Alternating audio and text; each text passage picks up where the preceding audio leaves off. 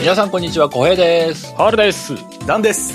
ゲームなんとか第9回です。はいはいこの番組ゲームなんとかはゲームがうまくもなければ詳しいわけでもないけれど、ゲームの話がしたくてたまらない3人が、とにかくゲームの話をするポッドキャスト番組です。毎週月曜0時配信です。今日も元気に話していきましょう。はいおーい。皆様、いかがお過ごしですか 3人大集合です。はい。はい。 1ヶ月ぶりに。はいい。やー、やってきました。また、一巡したというかね。うんうんうん。早いですね。ねね結構、やってると早く感じるね。うんそうやね。なんか最近1ヶ月またすげえ早く感じるなっていう 印象があります。あ、やべえ、そうねもう1ヶ月経ったのっていうのは正直ある。ね、たまたまだけどもね、こう、だいたい4週ワンセットになってるからね、そうだね、うんうん今ね。だいたい今月末にこの3人会が来てるような感じだけども、うんうんうんはいあっちゅう間に6月が終わりますよ。で、今回はね、前回予告したエルデンリングの話をすると思いきや、今回はお便り会。、お便り会で 前回、エえルーデンリングの話次回するかもなんて言ってたけど、リアルタイムに僕が2週目終わってません。そうなんです。いや、ありがたくやるならね。もうちょっとなんです。ええええええせっかくやるなら小平さんの2回2週目がね終わってからあーそうでにす確かにしようじゃねえかということで1週ちょっとうんそうなんです。今飽きちょまっしとてデミゴットとこう、ちょっとやり合ってまして。 すいません。ええどう どういう状態な のか来週あ楽のしみで上すけどの方に、北の方にいるデミゴットにボコボコにされてまして。あーあーそこねなるほどね。あーはいはいはい はい俺が最後やり残したやつだ多分なははは思ったすよごりい進ん剣でい撃ないというのかあいつです。ね。そうなんですよ、も う。瞬間で死ぬんですよ。秒で溶けるっていう。そうっすね。うんまあまあまあ、そんなことはあるんですよね。それはぜひ来週のゲームなんとかで話せればなと思っております。改めてお楽しみにって感じですけども、うんまあ今日のオープニング、ええええハルさんの最近の話を聞こうかなと思いますけども、どうおなんですかそうなんですよ。先週、あのーえっ、と、PS プラスのね、サブスク のね、はい。 ゲームの中で、えーまあ、やってるよっていう話をしてた、リターナルね。うんうん。はリい。ターナルね、あれ、あの時は、確かまだ終わってなかったのかなって思うんだけど、現状はリターナル、あの、完全クリアしまして、はいおうはい、まあ、あのーリターナル、どう、どういうゲームのイメージありますあのゲーム。うーんと、綺麗なグラフィックのうん 3D の、え ー、ローグライトシューティング。あーそう主人公がおばさん。はいあ、それそれ。完全一致。で、 言うて俺も、そんぐらいのイメージしかなくて、はいはいで、それこそ、あの、まあ、とりあえず PS5 の、その、ネイティブのゲームをね、 う。うんん PS5 でしか動かないゲームを、まあ、せっかくあるしやってみようっていうのもあって、うんうんうんやるっていうのと、あとこの番組で確か勧められたことがあったんだよね。リターナルやってみてくださいねうん。って。うんうんうん。あった気がする、そんなの。そうそうそうそうそう。なんでやってみたっていうのもあったんだけど、あと主人公はおばさんね。やっぱりね。そいこやは、、なんそかね、うだね俺最近ね、あれなんだ、おじさんおばさんにめちゃくちゃ惹かれるんだよな、主人公。トップガンもさ、もういい感じに、あーあの、なるほどね枯れまくったさ、トム・クルーズが主人公だったりするからたまらんよね、うんうん急に映画なるのほ話どね。そうそう。まあそういうのもあって、ちょっと惹かれてやってみたんだけど。うんうん正直ね、あのね、まあ、ローグライトはローグライトなんだけどね、思ったよりも、うんう。ん。あのね、ストーリーラインというか、ストーリーラインが読めないというか、もうある種ミステリーみたいなは感が。あ。ミステリー。うんエンディングまで向かったけども、わからないこと多いみたいな。そうだね。ああ。いや、そとうなりのあえず、クリアして、はうん。自分の中で考えて、あはあうあれはなんだ、これはなんだ、あれは何だったんだ、これは何だったんだってしばらく考えた上で、うん。うん。うん。わかんねえって考察見るんだけ ど、考察見たところで、考察をしてる人たちが、わかんねえって言ってる感じなんだ よ。これがこうだとしたら、こっち側の、これが整合性合わなくなるよねってなるのよ。はあ。えそれは、まあ、うん多分違うでしょうけど、周回プレイをしたらなんかこう見えてくるとか、そういうことでもなくて、えっとね、ってことで情すよね報は多分ね足されるけど、うん。確信は明かされないみたいな。多分完全には解決しないんじゃないかな、あれ。お見せ方として、続編が出そうだなとか、そういうことでもなくて。そういうことでもない。多分、はあ続編とか出しようがないと思う、あれは。あ、へえ。出しようがない。へえ。ない謎が残るのに、そういう感じなんだ。またちうょっんとだそかれら不す思ご議いでねすね。作品性が思ったよりも強いというかはおーで、もその物語を語るわけではないというかねそ本当に主人公以外まああ。うん。人が出てこないと言っていいんじゃないかな、マジ、超寂しい。そうだかえらねーじゃああの結構おねばさそんの、はうんそうおばさんめちゃ孤独なのよねえ、辛いめっちゃ孤独っすよね。少少なくとも一番最初の冒頭の時点で宇宙空間に宇宙船におばさんが一人で宇宙船に乗っててでなんかその宇宙船のさモニターのところにさなんか白い影反応がこの星から出てますみたいなのででどうやらその白い影反応っていうのをそのおばさんが追ってその星に降りてるらしいんだけど降りてる途中で飛行機がボーンってなってバーってなって飛行機がドーンって落ちるわけよで主人公はうんはって起きるわけよでまあその、うあの星の上を探索すしていく上であの、まあ、敵とかにやられるとっていう夢を見たんだばりにまた落ちるところからスタートするんだようん。でぐるぐるぐるぐる回るあっていうのが全体のざっくりした流れなのね。でまあなるほどもちろんその星の上を探索しているとまあ割と本当冒頭の方だからまあ軽いネタバレをするけどそのうん自分の死体がその星にあるのよすでにえ最初来た時にすでにーはあ。えうんえ自分のって。そうそうじゃあもうそれを、初めて見ちゃうの放火じゃなかったってことですね。その最初の段階で。そうだね。そこに関してはそう感じられるよねっていう話。ああ、なるほど気に ね。なる。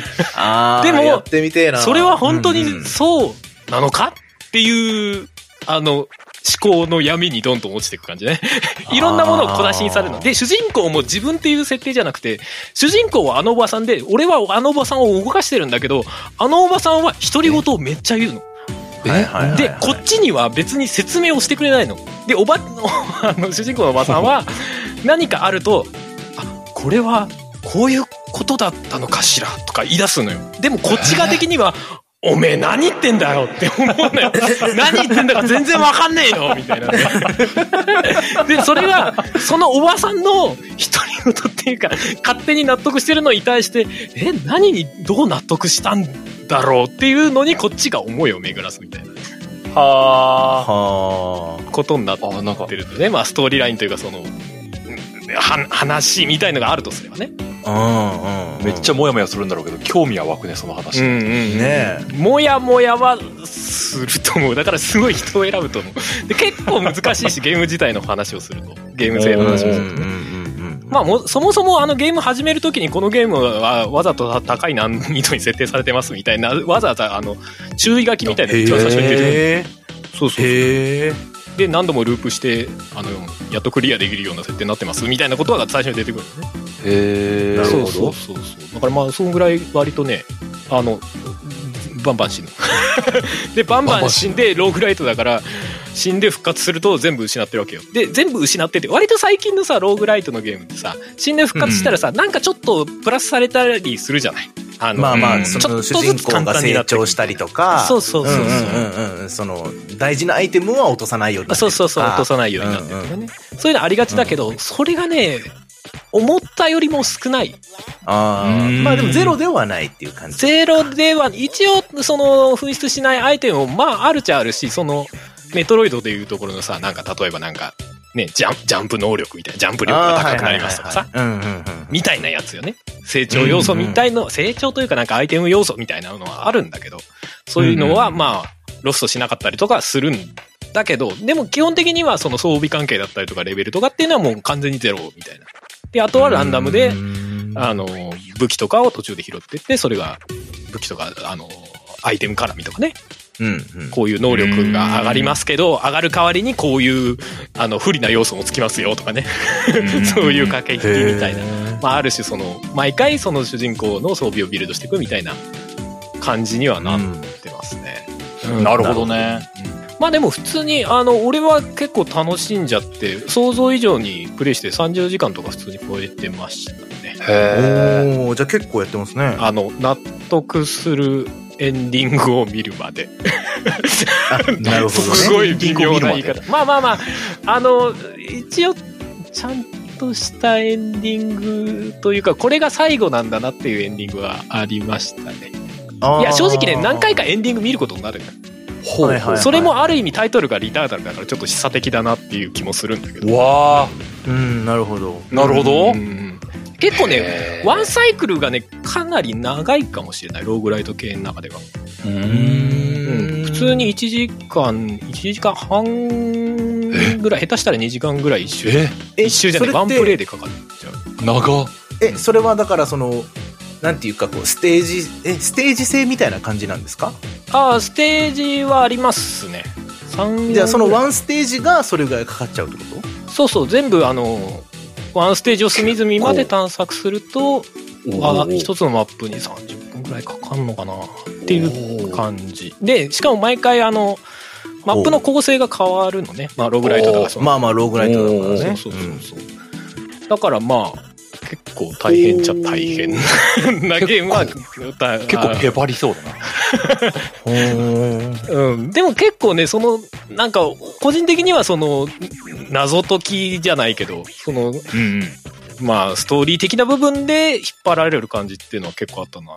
なんか、うんっていうかね、このおばさんを見捨てられないなっていう感じが個人的にあって。おーおーおーなんか途中で、このおばさんを見捨てちゃったらちょっとなんか、不憫すぎませんかみたいな気分にな ななるのよ。なるほど、なるほど。なんかやった人はそうなんないのかななんか俺は少なくともそうなったのよね。だからなんかね、なるほ途どね中でやめる気があんま起きなかった。おばさんは、うんその、そういう役職というか、そういう人なの その、そういう職業の人なんですかその、もともと10番番別のを打つタイプの人というかそうそうそう、その、あなんか探査とか、ね、仕調方査なとくかね行って、戦ってますそうそう、そういうのに慣れてる人なのか、それとも一般女性が、なんかこう、たまたまそういう風になっちゃって、みたいなことなやのるか。気ないえっとね、つえー語られてないです。あー、語られてないわかんないんだ。語られてない。いや、語られてない部分がめちゃめちゃ多いのよ。ははあ、厳密な設定とかね。あ。うーん。すごいななんかで結構、なんか、まあテキストみたいのも、まああるはあるんだけど、そのうん、うん。フレーバーを語る感じなんで、 うん明確にこれがこれっていうのを説明してくれるような文章がかなり少ない。うんうん。まあ、部分的に、あのー割としっかりとした説明になってそうだなっていう映像だったりする部分もあるんだけど、でもそれを結果的に見たところで、あれでもこれと、えあえってなるみたいな。 なるほどね。個人的にちょっとねあそう、誰かネタバレして話したいぐらいの感じは。などう、どう捉えたみたいなね。ああ、なるほどね。 PS5 買わなきゃそうなんうん。そうっいやすね。だからもうちょっとなんかそのライトなゲームなのかなと思ってたのよまあシューティングだったりするし、結構バンバン打つゲームだからさまあゲーム的にはある種ライトというかあんまり深く考えてできるゲームではあるんだけど、そのお話的な部分が想像以上になんかへー何かをなんか醸し出すようなちょっとアートっぽい感覚があっねたなうん、まあまあそんな大して情報を得てはいないんだけども想像とは全く違う感じだな、うんうんうん。そうですねななんかある種そのソウル系とかにも感覚は近いような感じはあるかもうん。割とバンバン死ぬし、雰囲気は、その星の上の雰囲気は結構暗かったりするところも多いし、うんうんうんちょっとダークっぽいというかね。うんうん。まあもちろん銃撃つ部分みたいなのは全然違うんだけど。うんはいはいうんうん。まあ、へえあとはボスがね、あの、TPS のシューティングだけど、ボスがガチで弾幕を撃ってくる。3D なんだけど、本当にね、弾幕中みたいな弾幕撃ってくるんで、ブワーって。うんうんうんうん。で、でも、プレイ慣れてくると、あ、これ避けれるなっていう。あ本当あー結構画面埋め尽くすぐらいの弾幕打ってくるんだけど、あ、あの、弾の隙間が見えてくるみたいな感じはちょっと。あいいなるほどねこうやって覚醒していくねうんうんうん。まあ、それまでにまあ、無数の死がね、 あってこそのそれなんだけど。うんうんそうそう、みたいな感じなんでね、ちょっと結構面白かったですね。うんうん。へええじゃあ、はるさんちょっとあの PS5 貸してください。えー、なんで なんでいや、もう買えるでしょ、もう。だっいてやもう1年半ぐらい発売から経ってから買えるでしょあの、それがね、まだね、アマゾンでもね、あの、そう抽選みたいなこと抽やってるん選ですよ、ね。してみたんだけどもまだ何も返事来ないねもうねしかもそれのね、有効期限、その、はいなんかリクエスト制になってるんですよね、今ね、アマゾンが。うん、うんそうそうそうね有効期限が12ヶ月あります、みたい な感じで、こう、ちょっと嬉しいみたいなね、ちょっと長めで嬉しいみたいな感じで書いてやるけど、逆に言うと12ヶ月待たされる可能性もあるってことですよ。可能性がある。うん、もう、もうヨドバシに行くしかねねほんとね、まあ、僕もなんか、あの、ラスアスのリメイクの話が出たらね、がぜんね、はいはいあれ買わなきゃなんねえなえ。って思っちゃったもんあーね。そうね、あれも PS5 か。そうですね。そうだったここに来て急に。に本気出すのやめてよって思ってたよね。いい加減本気出さねえとやべえだ ろ。でもハード売る方も本気出してよって思うよね。まあまあまあね。確かいにやーでも、まあ、あれだね。うんあの、PS5 とか、そのシリーズ X とかが出た時に、最初の年に思ったけども、だんだんその、最新ハードがソフト的に本気出してきたから、ううんん。うんうん。いよいよ、いよいよって感じがしてきたね。そうですね。そうっすね。そろそろ本当に世代交代視野に入れてきたのかな、みたいな感じは。じゃないもううん今年、今年中にはこう、移行完了ぐらいなことをみんな、メーカー側は思ってんじゃないかね。まあ、うん気持ち的にはそうでしょうね。実際どこまでいけるのか。うん。まあね、そこで、タイトル的にはね、こう、その最新ハードネイティブのやつがどんどん出てくるのは、遊べない悲しみはつきまとうけど も、遊べてる、遊べる、うん持ってるハードに関してはね、すごい嬉しいからいやね。もうほらみんなあれでしょ PS5 欲しかったけどもうあの抽選で全然手に入んねえからもう PS5 いいかなって思ってたところにこういう情報を出してですね皆さんに PS5 なり XBOX シリーズなりこう次の世代に行ってもらうというねそうなんだ使命感えええええラサスやりてえよ。えラサスやりてえよ。PS5 欲しいよ。うん いや本当になどどうなっちゃってんだろうねなんか いろんな話はあるけど実際のところ なぜ手に入らないのかって感じはねいろいろあるよねまあね、うんまあでもな、徐々にな、徐々に手に入るものと信じていますよ。うんうんうん、うえん、はい。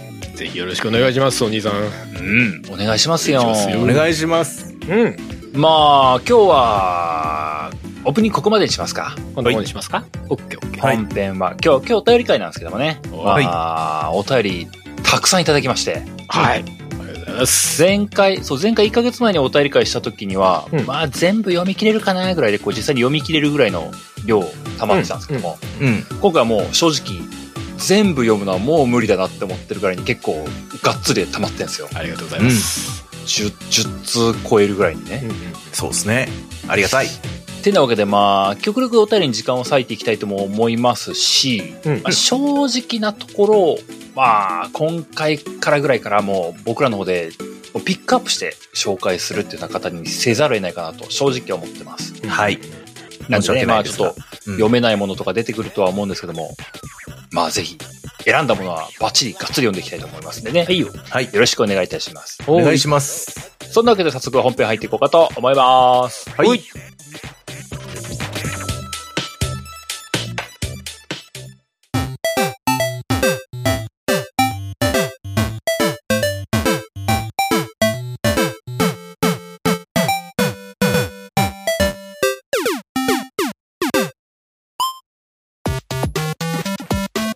本編です。おいお便り会です誰かい。はーいまあそんなわけでさっき言った通り、えー正直全部は読み切れないぐらいにストック溜まっちゃいました。ありがてえ話なんですけどありも。がとうございます、ありがとうございます。まあそんなわけでね、こう、時間許す限り読んでいこうとは思うんですけれども、うんはいまあ今回はあれですね、まあ僕ら3人いる中で、それぞれチョイスしてというか、うんこれ読みたいなっていうのを読んでいくような感じでやっていきますかね。はいはいはい、はい了解ですじゃあ、まあそんなわけでね、こう、来た順とかではなく、選んだもの順ということになります。はい。で、最初はじゃあ僕から一個読ませてもらおうかなと思いますけども、はい。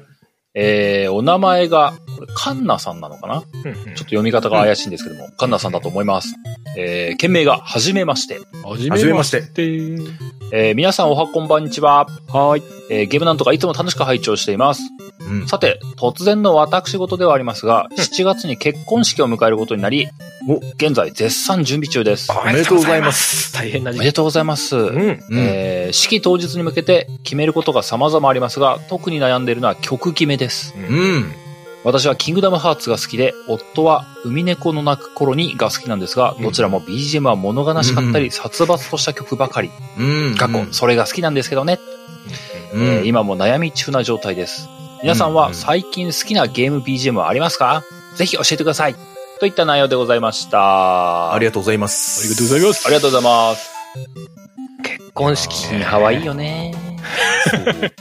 うんいいよね。え、お二人って、うんまあ、くしく、うんくしくもっていうか、まあ、あの、三人とも一応、あの、既婚者っていうことで、そうだね。ええはいはいはいあのーなんかこういうのやりました。あの、結婚式というよりは多分、披露宴かなこういうふうに曲選んだり、どうのこうの。いやあー俺そうだね結婚式選びましたよあ、あ式そのものを。正直ゲゲーム音楽ではなかったけど式を選びましたえーうんえ、ちなみに、などんな曲を俺はね選ばれたん当時のですか当時っていうかまあまあポップスを普通にいろいろかけてましたねななんか入場曲をねキロロとかにしてましたよああ、なるほど。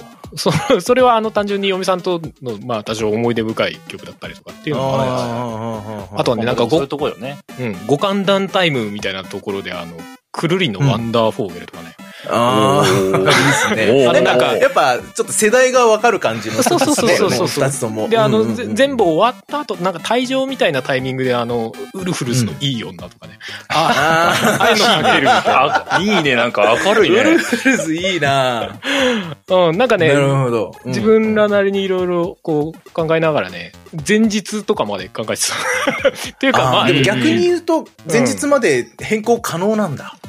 うんというかだって当日に自分で CD 持ってくんだもん でこれでここの CD のこんなトラックのやつかけてこのタイミングかけてくださいみたいな仕組みだったへーそうそうそうへえ。そういうの小平さんちょっと思いはな出しましたんかそういうのやりまし まあたでかも僕もまあ結局選んだ曲は違うけどもやってることはハルさんと一緒でうんううんんうん僕も結局ゲーム音楽とかは選ばなかったけどもな僕はあのスーパーフライとかああ、また分かりやすくていいな入れてたな僕はどちらかというと嫁さんチョイスの好みが多かったかうんな、うんうんまあやっぱり来てくれる人に、こう、まあ、わかる、わかる曲というか、うんうんですよね。やっぱそうなっちゃいますよね。僕正直あの家族だけでっていうような形だったのでそんなにあー配慮したっていう感じじゃなかったんだけどもまうんうあんそうは言ってもあれだよねなんか来る人が分かる曲の方がいいよなとかっていう意識はちょっと働いちゃうよね、んんん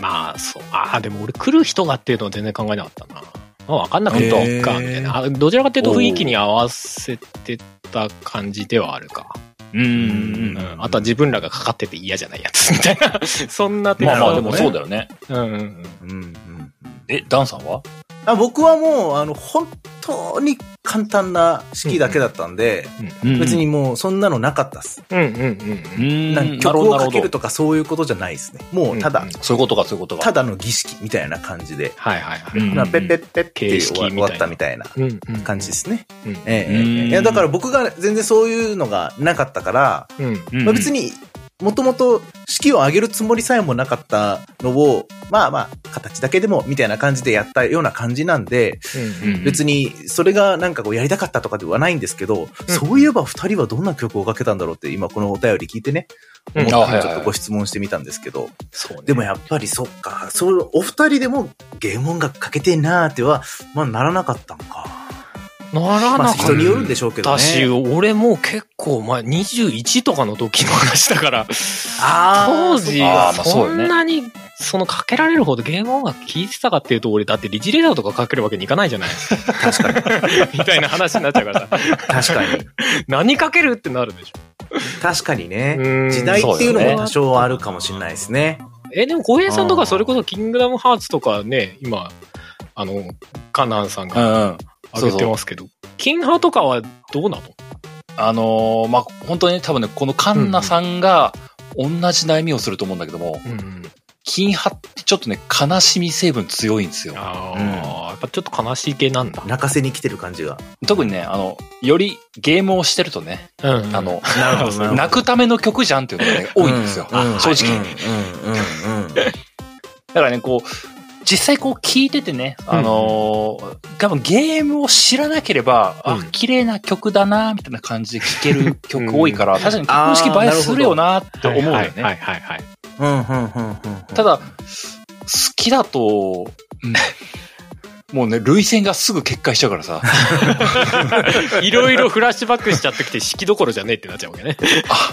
もう、冒頭から泣いちゃうかもしれないみたいになっちゃうからさ。うんまあ、それはそれでいいんじゃないって気もする けどよくわかんない周りの人はなんかもう感極まっちゃったんだなって思うんじゃないあとね、若干恥ずかしくなるんだよね。まあそうでしょう、あのーそれはあるかも、ちょっとやっぱゲーム音楽だなっていうのをこう自分で意識しちゃうからね、ちょっとと恥ずかしくなっちゃうのがあると思うんだよな。ううんんまあそういうのあるかも、ね、なるほど多分 FF 曲とかもかけれないなって思っちゃうもん。うん、まあ、ん気持ちはそうですね、わかうるん。ちょっとやっぱ恥ずかしくなっちゃうというか、自分の内側さらけ出してる感じが。そうそう、なんかね、なんかちょっとあの、見せなくてもいいとこ、わざわざ見せちゃったみたいな感じになっちゃうから。うんうんうんうんうんそれなんか、あえてネタとして、こう、わかりやすく、これはネタですよっていう感じで書けるんだったら、まだ、なんか、特殊なもそのうだねもありかなとそうだね思うんですけど、うんうんうんそうですね。多分僕が曲選ぶってなっても、ゲーム BGM、自分の好きなゲームの曲とかは、まあ、書けないかまあな現実そうなっちゃうけどでもなんボーかカルが入ってても嫌嫌かもしれない、僕。あうんそれはあまあでも俺ボーカル入ってるのに隠して たかうんうん うんうん多分ボーカル入りぐらいはもう本当に、お、まあまあ多いと思うけどね、普通に。まあ全然普通にあるでし選ぶ人ょうね。は多いだろうからねうんうんでもゲーム音楽でさ例えば縛りみたいな感じでさ、やるとしたら何がいいかなってちょっと考えたんだけどさ、うん。うんうん。何何気になるいや、俺、やってないで言うのも恐縮なんだけどさ、ドラクエの教会の曲とかさ、入場とかにかけいやほんとてかね、ドラクエのあ曲ー縛りで全然いける気がするとい思や、う。いける。いや、そう、僕も ね、ずっなるとほそどれね考えめっちゃ違和感ないだろう なな。いないないないない。うんうんうんないない。あの、ちょっと厳かな感じとかバンバンあるじゃなうい。ん。はあいりはいますねはい。うん、うで、ん知らない人は普通に聴けるし、知ってる人、あれって思うみたいなさ。まちょうあ、あどいれい塩梅どころじゃないですよね、そんなね、多分ね、みんな、さすがに序曲は、いや、上曲はダメでしけょ。ど、うん ドラクエになさすっちゃうから。がに、冒険始めようかなってなっちゃうからさそううんそうそうここから夫婦の冒険が始まりますぐらいいや、でも、言わあるないと種思う、冒険みたいなもんですからね。退場だね、退場曲だね。退場よ。パーッパラッパッパーで退場してくの。そうそうそう。旅立ってったーっつって。まあでも確かにねドラクエはそうだね。うんあのーうん程よく、程よく、あのーバレない曲がある気もするな。そうそう、クラシックだからね、めベースがね。うんそうですね。ううんん。うん。そこは大きいなって気がする。まあ、うんあの、まあ、真面目に考えるとドラクエで、ボケるなら、あの、入場が FF6 のオープニングかなっ て思ってた。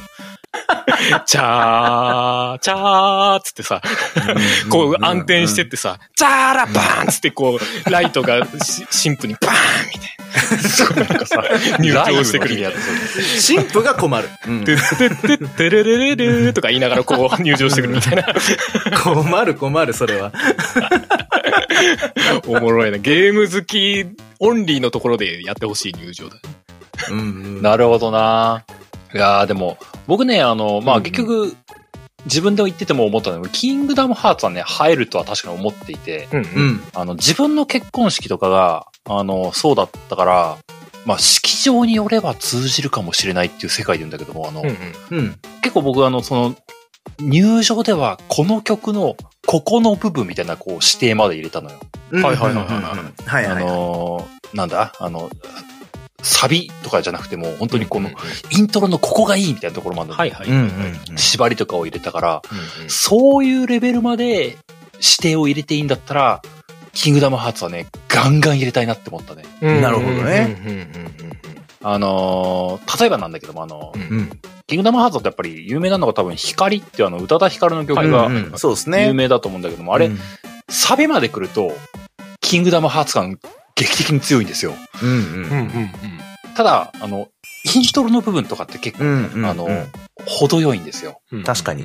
そんななん印象はありますねかそういうとこだけをこう、ループさせて。光のイントロの部分をこう入場曲にみたいなことをこう合わせることができれば、う。うんん。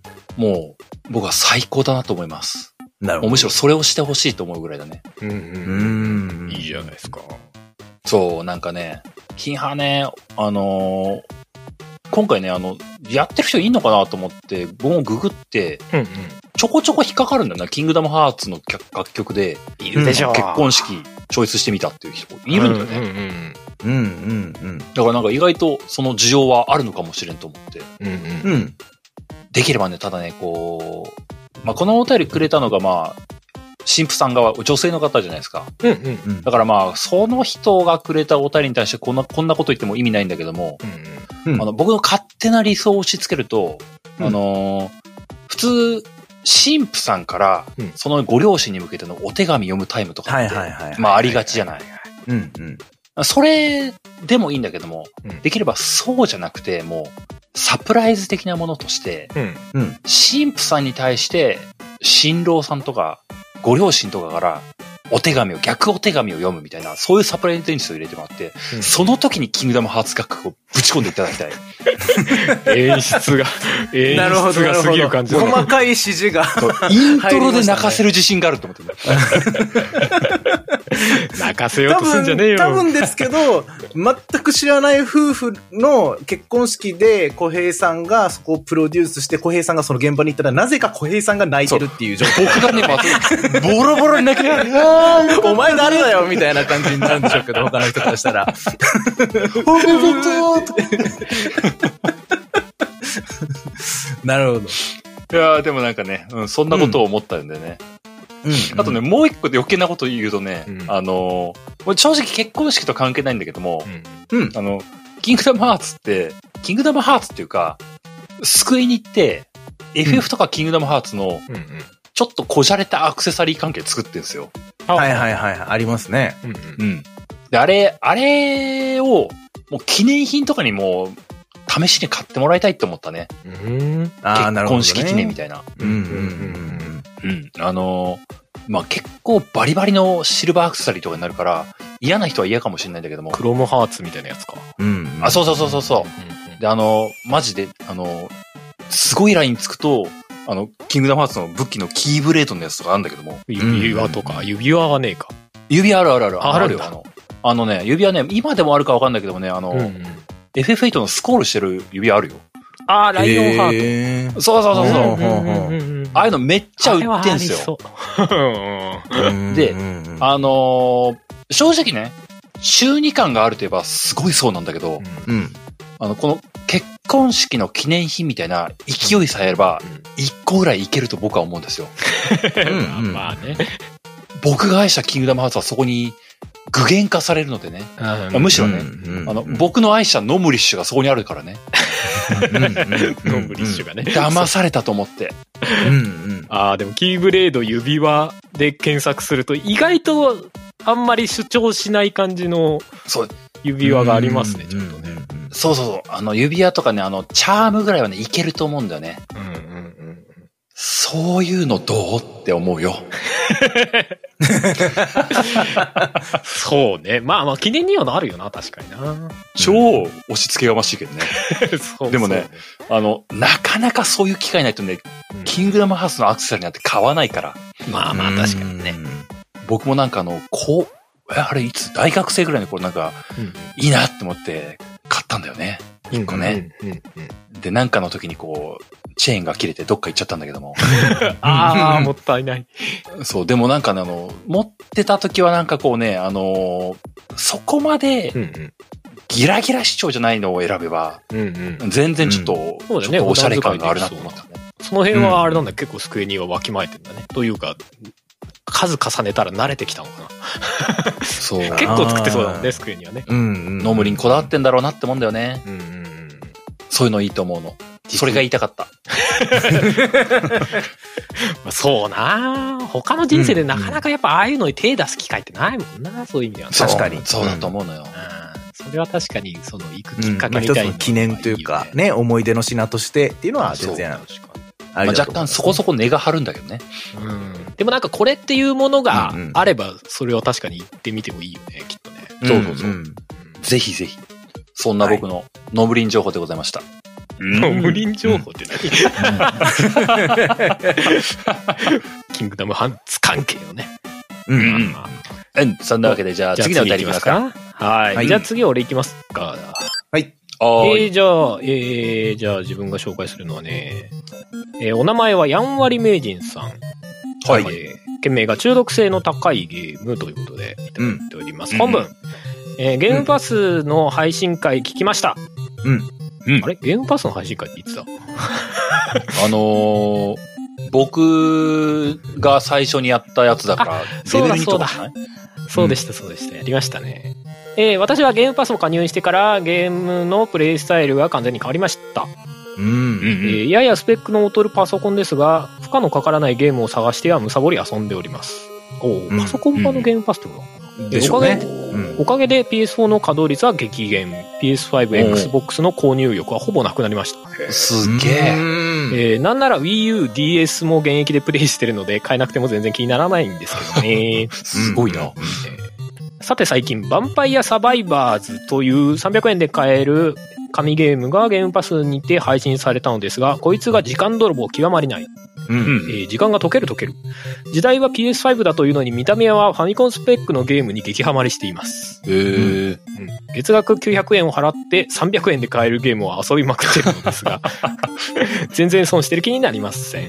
うんワンプレイ30分でトライアンドエアーを繰り返し、自分なりの攻略法を築いていく面白さがあります。久しぶりの中毒性の高いゲーム、しかも8ビット上のゲームで、うんうん。えー結局ゲームはハードじゃなくソフトなのかなということを強く感じる今日この頃、うんえー時間を忘れてプレイした中毒性の高いゲームの記憶、皆様はございますでしょうかよかったら教えていただけると幸いです。これからも番組楽しみにしています。ということです。ありがとうございます。あありりががととううごござざいいまます。うん。ヴァンパイアサバイバーズね。す。はい。結構話題になってますよね。そう、あのー俺もネット関係でちょこちょこ名前見るゲームだったから、うんあの、名前は知ってたし、画面も、あ、なんかすごいレトロ調極まってるな、みたいな、うんイメージはしてたんだけど、もともとね。うん。でもこのお便り見て、あ、300円なんだっていうのを知って、あの、うん俺プレイしました、パソコンで。うん、おうん、うん。まあ、300円なのも、もしかしたら、あの、現状ね、早期アスアクセスなんで、アーリーアクセスなんでね、まあ、それで300円なのかなっていう部分もあるんですけど、俺も、あの、買おうっていうタイミングになるまで、ああ、これアーリーだったんだっていうの全 然知らなくて、うんあれだったんですはいけどはいはい。そうそうそう。お二人はやったことありました僕ありまはすプレイしたことはないですね。僕もプレイはないな。どういう内容なのかは知ってるけど。うんうんうんうん。プレイしてみたんですよ。うん。まあね、あの、ざっくりゲーム内容を、うんまあ、一言で表すと、ローグライトワンスティックシューターっていう感じなイメージでした、自分的には。うんワンスティックシューター。あのほら、ツインスティックシューターってあるじゃない。あの、左のスティックで、キうんャラクターを移動して、右スティックで、うんうんうんあ、の、狙って撃つみたいな、見下ろしたいうんう感じんうんシューターってあるでしょ。うんあれの右手がない感じ。ずっと左手だけな感じ。右手使わない。ほうなんなら。ほうほうほうほうほうほう。なるほどなるほど。うん、な感じで。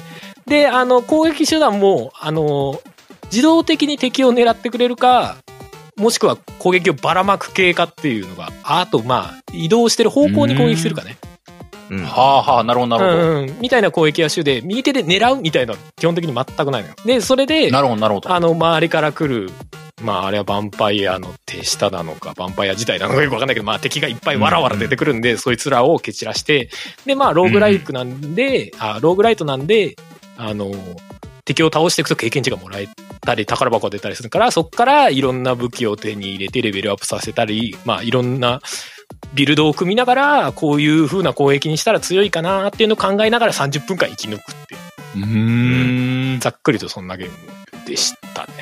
うん。で、特徴っていうか、まあ、検索と多分、検索とかすると一発目がそれ出てくると思うんだけど、あのね、あのほら、よくさ、画面を埋め尽くすほどの敵が出てくるみたいなのいるじゃないですか。うんうんうんあの、うん地球防衛軍とかさ、はいはいはいはい。売り文句みたいなので、まああるじゃない。うん。あの、ざっくりそんな感じの敵の出てき、出てき方になるんだけど、後半になってくると、その、うんいうんうん今、あの、やんわりの名人さんがさ、言ってくださったみたいに、30分生き延びるっていうのが目的だから、30分近くになると、もう最後のラッシュみたいのかけてくるわけですよ、敵が。うんうんそうすると、もう、本当に画面が埋まるのよ。マジ で。敵でびっちり画面が埋まるのもう。うん。おーおーおー特に最後の1分ぐらいは、本当ね、 画面が埋まってるの敵で。うんうんうんうんああ、これはファミコンでは無理ですね、みたいなね。うんうんはあはあはあ、なるほどなるほど。ビジュアルの表現まあ処理できは、ないとねそうそうそう、うんファミコンライクなんだけど、出てる物量がどう考えてもおかしいっていうね、うんうん感じなの。ででもそれを切り抜けられるような、まあ30分間に、その、切り抜けられるようなビルドを組むっていうのが、まあ、一番のゲーム性かなっていう気はしますね。なるほどね。うんうんうん30分っていうこ言葉だけ聞くとちょっと長いのかなって一思っちゃうんだけど、実際プレイしてみたらそうではないんですか、どうなんすかねやってる間はそんなに気にならないかもしれないですね。だから、だからこそ時間が溶けてる感覚になるのかなっていう気がします。あーなるほどそういうことか。まあそうだね。うんうんうんうんうんで、まあまあまあまあ結構死にますしね。ビルドしくじると割と途中でもう、あの、敵の大群に耐えられなくなって、あギャなるーほっどつって 死んでいくみたいな。うんまなあるほどねまあまああるんで。そうそう。うんうんうん。まあでも、あの、さっき話してたリターナルとかと違って、ちゃんとね、うあの、死んでも、あの、パワーアップ要素が割とあるんで、あうんの、お金みたいなの持ち帰って、そのお金で、あの、底上げ、スタート時の底上げができる。なるほど、なるほど。そうそう。なるほどそれで、あの、何回も繰り返せば、ちゃんと最後まで生き残れますよ、みたいな感じにはなってる。うんで、まあ、クリアしていくとちょこちょうこんステージが増えていく、みたいなね。スステージと主人公むはしろ、だから、死んでなんぼみたいなところもあるっていうところですかね。その成長ししい、ないと、ある程度ちょっと無理だよねっていうような作りになってるってこうんそうそうそう、そんな感じです。ん。で、あへーとなんかね、ぶ武器と、その、補助アイテムみたいなのがあるのね。あ例えば、うんその補助アイテムだと、ライフが増えますよとか、あの、攻撃速度が速くなりますよとか、あの、自分が出す武器の数が増えますよとかあるんだけど、うんまおうおあ、うその、どの武器と、どのその補助アイテムを取ってるかで、なんかね、組み合わせで進化武器みたいのが使えるようになる。で、それがまためっちゃ強いみたいになってるから、その組み合わせも見つけていかないといけないみたいなゲーム性になってるはなってるう。うんうんうんん。うん。だからまあ単純にビルドを組むのと、あの、あと組み合わせを考えないといけないみたいなうん。はあ。ことにはなってるから、だからなんかまあ自分が一番やりやすい、まあ、装装備というか、ビルドをうんうんうん。作ってい、いかに作れるか。まあ運が悪ければ作れないからどうすっかな、みたいなのを考えながらずっとやっていく感じ。うん。んなるほどね。まあでもかなりね、あの、頭に、頭の中空っぽにして できる系のゲームではあります。本当に複雑な要素はあんまりないんで、ひたすら敵を避けながら経験値を回収しながらどうビルド組むかなだけな感じでは。あのうんほんとでもこうなんか、さっとググって出てくるこのスクショの数々が凄まじいからお面白いけどね、こ れ。敵で埋まってるっしょ。ほんとなんかこれ、何のゲームって感ごじちゃーいや でも確かにね、実際ね、自分でプレイしてみると最後の1分ぐらいはすげえテンションは上がるよ、確かに。 そこまでたどり着くと。 やべえ、どうすんのこれやべえ死ぬ死ぬとか言いながら。ギリギリでクリアすごい。できると全員消えてなくなる。30 30分経ったーってなると敵がパーンって全部消える。あ、ほんと。そうそううそう。ん。ほんとなんかググってパッと見たこの画像たちがほんとなんか、バカゲーにしか見えなくなる。まあ実際、まあある種のバカゲーではあるような気はしますけどね、個人的にはね。そうですね。うんうんうんうんなんかあの、いやーちょっと違うのかもしれないですけど、うん。うんうん。あの、なんかパチンコみたいな感じだなと思いました。その、ああ、まあまあまあ、こうなんていうかわからんいろんでは大量の情報がこう、脳を溶かすみたいな感じというか。あーうんうんうんなるうんううんんありますうね。ん。なんかぼーっそれはちょっと。とやれちゃうみたいな。まあ僕パチンコなんか多分1回か2回かしかやったことないんでわかんないです けど、なんかでもその、ぼーっとしながらもなんか半分集中してるみたいな感じでできるゲームなんだろうなっていうのはすげえわかりますね。うんうんうん。んまあそうっすね。で、パチンコっぽいって言われて、言われて思い出したのは、あの、うんうんゲーム内で、その強い敵を倒すと、そいつが宝箱として、その中からまあ武器なりアイテムなりが出てくるんだけど、うんなぜか宝箱を開ける時の演出だけ、うんあなんかねなぜかルーレットみたいになってて、何が出るかな何が出るかなてるてるてるてるバンみたいなの出るんですそう。で、ドバーって出てくるんですよ、ね。よ。 なんでここだうけパチンコっぽいんだろうってすげえ思いながらやってぽいた。 ぽいぽいあそこの快感とか結構なんか、最初見たら多分、あ、なんかもう、グラフィックもチャチいし、なんか、うん、はいはいっていう感じで多分見てるんでしょうけど、うんずっとプレイしていくと、それがどんどん快感になっていくんでしょうね。なのこう、かななるほど出たーでみもたいあなのこ、とあになのるんでしょうね。あのルーレット演出若干間違ってるのが、あの、ルーレット演出のもう最初のところを見た時点で、運がいいうんうんと、そのアイテムが3つ、あー三つだったら5個とかいっぺんに出たりするのよ。普通は1個なんだよ。おー、なるほど。で、それの演出がもう演出の最初見た時点で、あ、これ5個だなって分かっちゃうのよ。うんなるほそど。それはさ、もうちょっとさ、最初分かんなくて途中まで見たら、あー、3つだった とか、あー、5個だったみたいなテンション上がり方すりゃいいのに、もう開けた瞬間に分かっちゃうっていう。あ、分かってるのにくるくる回ってるっていう。若干なんか、下手くそか、ちょっと思ったけどうんなるほど、なるほど。まあまあでもその辺はまあまあ現状ありだからなとかっていうのもあるけど。うんうん。なまあ、そのままならなさもちょっとなんか俺的にはバカゲーっぽさもちょっと感じる部分ではあったりするうんんうだけど。んうん。まあでもなんか楽しそうだうんな、うんうん。さだから300円だから手出しやすいっていうのはすごいあるなと思う。そうだな、まあでも僕はうんゲームパスでも遊べるしな。そうそう気になっちゃうもんな。ゲ ームパズでサクッと遊んで、なるほどって思 って。俺だったらいいようなゲームかなって気がします。でもなんかいやゲームパスとか触ってるとなんか意外とそのレトロチックなやつあるからね。なんかちょっと気になるの多いんだようんね。うん。インディーゲーは結構レトロ調なの多いですよね。まあ中でも、ヴァンパイアサバイバーはビジュアルはなんか異様にレトロに寄せてますよね。なんかねそうですだね。あえてそんそうしてるように見えますよね。うん、キャラクターの歩くモーション少なみたいな。 え、2、3コマぐらいしかなくないですか歩くモーションみたいな。うんうん。そうかそうか。まあいいじゃないの。うんうんうんうん。まあでもな、なるほどね、とは思いましたよ。すごい、あの、カジュアルなゲームで。うんあの、えー、でもこ言葉はいらねえ感じがすごい。 やれば、あ、なるほど、こういうゲームかっていうのはわかる感じだなとは個人的には思いましたけど。うん。うえん。まあでもこれ製品版になったらどこは変わるんだろうなって、なんか逆にちょっと興味はある。 ちょこちょこアップデートされた、アップデートされてステージ増えたりとかしてるんで。俺もえ時々立ち上げてやってはいます。うん。なんかな もうほんと僕こういうの見るとなんか昔、なんかパソコンのフリーゲームとかでこういうのあったなーって思う。まあそう、そういう感じだと思いますよ、正直。うんそう、なんか、うんうんうんあの、タイトルも全く覚えてないんだけどもな、うんあの、FPS 視点で、真正面、真正面だったかな ?360 だったかななんかある。自分は動けないけど、うんあの、周囲360度どっかから迫り来るああ。ゴキブリを撃退するみたいなゲームがあって、インディーゲーっていうか、 フリーゲームっぽいな。そう、フリーゲームだったんだけなどんならフラッシュゲムームみたいなテイスト感じるわ。フラッシュだった説もある。自分の、まあ覚えてないけどね。うんうんうんうん。なんかそういうのをちょっと思い出すんだよな、この画面。そうだね。あとはなんか、系統がに、ゲーム性は似てるわけじゃないんだけど、系統が似てるっていう意味では、あの、クッキークリッカーとかね、そう。あーそうはいはいはいすごいそれ感じましたわ。思う見よててね。なんか同じ系。統だよね。本当になんか、あの、うんうん頭のいい要素がないみたいな感じうんの、そうですね。うんうんむけど無限にできるみたいなね、うんうん感じはあるな。確かにな。やってる本人も何が楽しいのかよく分かってないみたいなところもありますもんね。でもでもや全っちゃうみたいな然つまらなくはないんだわっていう。そうそう。 でもなんか、しばらくやってると、俺これやってていいのかなっていう気分にもなってくる。いや、わかるわかるわかる。いやだからなんまあまうん。そういうのがなんかある種時間溶かすゲームみたいな感じはあるのかなっていううん気はしちょまっすとね。は、はいになってくる感覚とか多分あるんでしょうね。うん、そうだね。うん。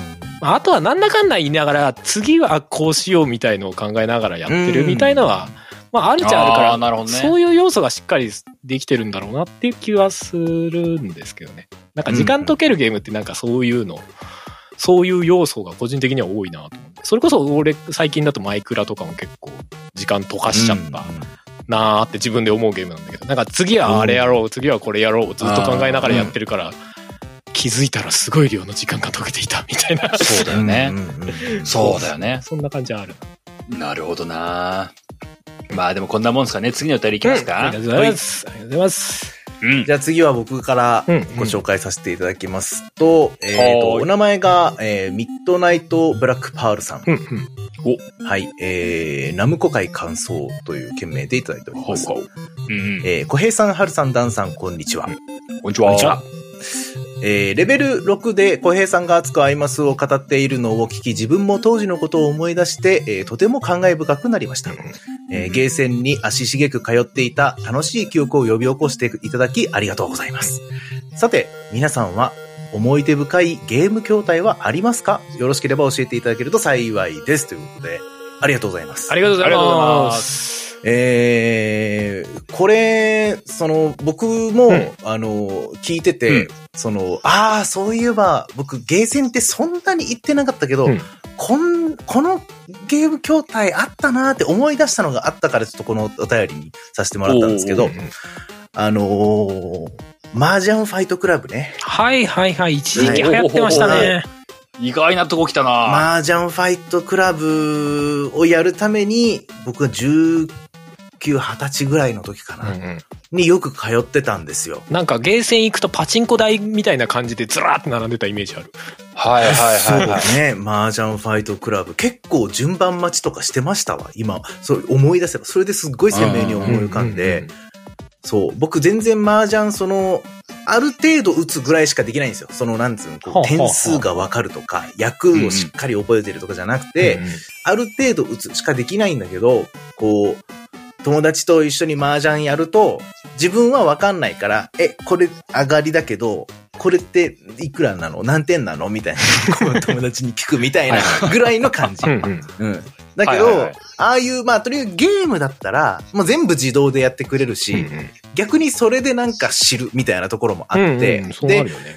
あの、友達がみんなゲーセン行こうぜみたいな時に、俺別にゲーセンとかもあんまり今まで行かなかったけどなとかってなったら、こう、たまたま麻雀ファイトクラブあるの見つけて、うんうんあ、これだったらいいじゃんと思ってやったんですけど、うんうん言うて、ああいう、なんていうか、こう、ゲームとしてすでに完成されているものがビデオゲームになっているものって、うんうんうんその、ゲーム性が変わるってことはあんまりないじゃないですか、基本的には。うんうんそれはね、ねトランプゲームができるスマホゲーとかもあったりするけど、うんうんまあ、プラスアルファでルールが追加されてるとかはあるかもしれないですけど、うんうんあの、それ、それやって思ったのは、その、同じ麻雀なんだけど、こんなに楽しさが違うんだっていう風に感じたのは、やっぱり演出がすごく凝ってたんですよね。へーはあ、はあはあうはん。その、やっぱ、ね、高い点数あ、うでんうんロンした時の気持ちよさというか、うんおーなるほどね。ロンって自分がしたら、相手が、まあ、ロンっていうのは、こう、他の3人のうちの誰かが捨てた牌を最後の牌にして、えー自分が上がることをロンって言うんですけど、その相手が捨てた牌に、シュッシュッってこう周りからなんか波動みたいなのが集まっていって、で、その集まりきったらその牌のところに稲妻がズバババババーンって行って、で、えーさらにこう羽マンとかに、羽マンって言うと結構高めの役なんですけど、こう羽マンとかになるとこう、そこから竜がブワーってこう、 登っていくみたいな。はいはい。ゾワーみたいな感じで、それが、その、筐体の両サイドからある、その、すごい、あの、爆音うんのうん BGM が聞こえ聞こはいはいえてはいくる、スピーカーから、うぐわんーって襲ってくるんですよ、その音はいが。はいはい。気持ちいいってなって、 まあさっきのパチンコの話じゃないけど、はいはい。なんかやってること自体は、他うんうの、んそうんうん当時だってスマホで、あのー、麻雀のゲームはありましたし、なんか、麻雀のゲームって他にもあったんだけど、なんかこれをやりたいってやっぱ思ったんですよね、結局。そのうんうん、麻雀ファイトクラブをやりたいって思ったから、やっぱ、その演出って大事なんよなーって。いちいちこうね、画面を押すたびにこう波紋が広がってくれたりっていうのが、あの当時あんまりまだなかったんですよ。うんうんそういうのがね。こう、綺麗にこう、すっごい綺麗な画質で。だって、麻雀なんてできれば何だっていいじゃないですか。 ルール自体は変わんないんだから。まあね、まあね。だけど、めっちゃ綺麗な画質で、音声もすごく良くて、とかね、うんうんそういう演出もしっかりしてて、で、ある程度自分が戦ってると、あのー自分の攻め方とか、自分のその上がり方から、えー、清流とか白虎とか、す、スザンとうかん玄武とか、うんうんあの、四、東西南北の四つのこの幻獣みたいなのいるじゃないですか。あなたはスザクタイプの雀士ですね、みたいな感じで言われて、あ、そうなんだ、僕スザクタイプなんだ、とかって、 スピード派ですね、とかね、早めに上がるタイプだから、あなたスザクですね、みたいな感じで言われると、あ、そっか、みたいな気持ちになったりとかするんですよね。はいはいはいはい。それをすっごい思い出して、友達と一緒に、それこそ足しげく当時通ったなーっていう感じはえ覚えてまーす。、それ以外はほぼやらなかったですねやんなかった。うん、そのもう本当に大昔、もう幼稚園生ぐらいの時に、やっぱりこうゲームセンターってキラキラ輝く場所で、そこにうんこう親戚のおじさんが来た時だけ連れてってもらってたんですよ。それ以来行ってなくて、で、その時、い連れて行ってもらった時は、なんかパンチするマシーンとか、はいはい、ハイパーブラストなんかそういうのやつね。うんちょっともうね、僕実はちょっと探したんですよ、さっき。あの当時やってたあのパンチするやつ、あなんていうやつなんだろうと思って探したけど、ちょっと全然見つかんなくて、血がじう出るほどパンチした覚えがあるんですよね。有名なやつは、あの、私のパンチを受けてみろってやつじゃないの といやはわ違うかんない。もうそこまで覚えてないですね。はいはいもうヒーヒー言いながら、ぜいぜい言いながらパンチして て、血が出たーって言って、いや拳すりむいてる。で、それで一回泣いた覚えがあるんですよ。で、一生懸そ命やれでもやめってるねなくて、あそれであの、小銭がなくなったから、全部ね、そこにおじさんが連れてってくれるんだけど、うんおじさんがまあお金出してくれるんですよ。ーうんうんはいはいあはの、い。たまにしか会わないからって言って、こうね。で、僕は、その、まあ本当まだ小学校にもなってない。多分4歳とかうんうん5歳とうんうんか、それぐらいだったんですけうんうど、んうんもう、それをいいことに、もう、あ !100 円なくなったよーって毎回言いに行くんです よね。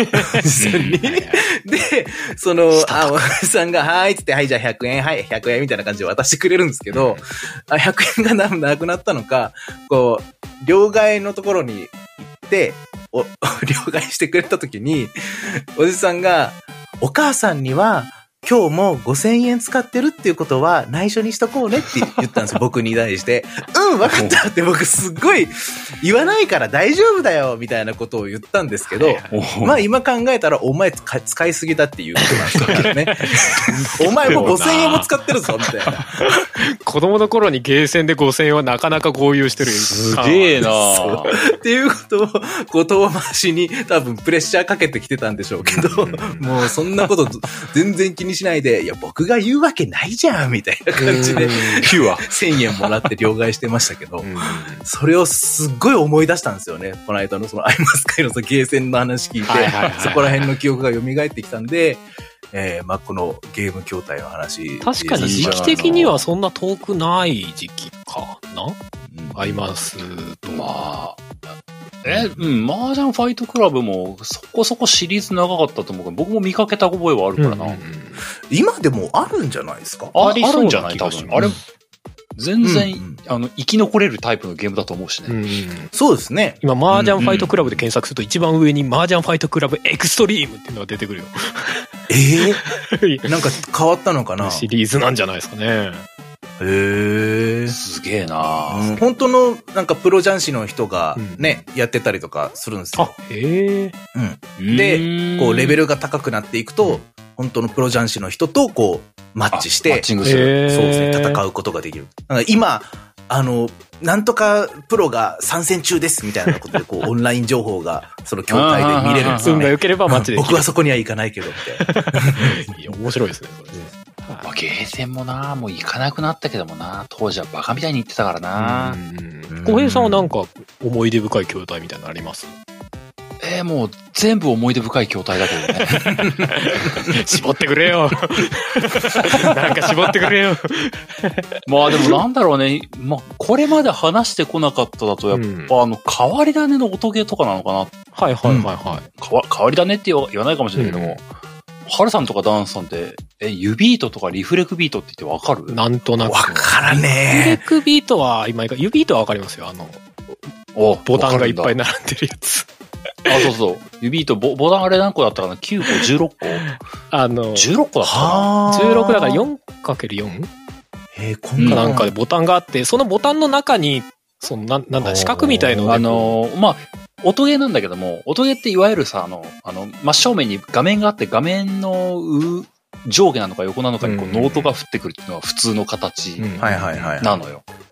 ビートマニアとうかんうん、太鼓の達人とかもそうだけども、そうじゃなくて、ボタン自体が光る、光った瞬間に押すみたいなタイプうんのうんうんうんうんゲームになってて、うん。まあ、ボタン自体がなんか液晶みたいになってるんだよね、なんか。。そうそうそううそうそう。あんで、うん、ボタン自体結構でかいんだよね。うんうんうんあのーえ、ボタン、なんかスマホの半分ぐらいのサイズだったと思うんだけどね、一ボタン。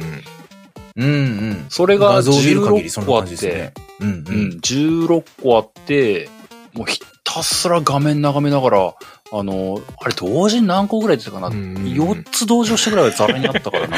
あれ、見てるとさ、大変だなんか、あれ、よくできるなっていうか、あれ、目で見る場所なんか、え、人間ってそんなに広い範囲同時に見れるんだみたいな。でもね、あれね、あの、なんかね、剣豪みたいな気持ちでやらなきゃいけないの。あの、こう、どこを見るまあそう、そう見だるとよもね。なく見全るんだ体よを感じるみたいなさ。な見るるほとどそうそうそう。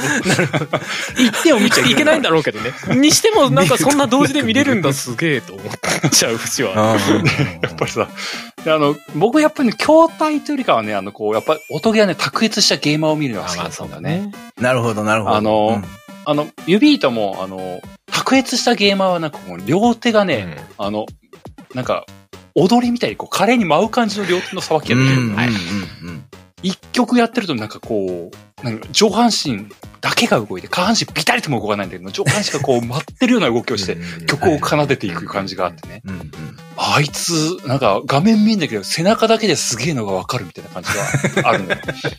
いや、その辺がね、こう、あのーどの音ゲーも皆背中で凄さがわかるというか、僕は大体いつもこう音ゲーは、あの、全部音と、音よりも目押しで頑張っちゃうから、明らかに、あの、先読みできてないの、遅れて行動してしまうのが、こう、体のモーションとしても出ちゃうんだけども、うんうんうん。やっぱできる音ゲーマーはこう、次の動作分かってるから、舞が美しいのよ。まあ、そう、そうよね。あ、まあ、ちょっと精神的にもゆとりがあるってことですかね。う。う。なんかね、それを見るのがこう、ああ、やっぱすげえな。動きが一連の流れでできているみたいな感じになるんだね。そう、あの、よどみない動き、流水の動きがそこにあるんですよ。っうんうんうんうんていうのを、あの、見学しては、こう、ああ、やっぱ、上には上がいいんだって、こう、帰っていくん ですよ、僕はね。お前がぼ指ボロボロにしてね。で、こう、最後はこう、アイバスして帰ったって帰る僕の流れだったんですけど。えーでも今挙げてたさ、あの、ユビートもリフレクビートもさ、なんか一箇所み、うんみ見てるだけじゃプレイできなくなってるよね、なんかね。だからリフレクビート、うんそうだね上もタップしないといけないみたいな感じになってリフレクビート、上はい上は違いやいうらなかのったかと思下うだんけか。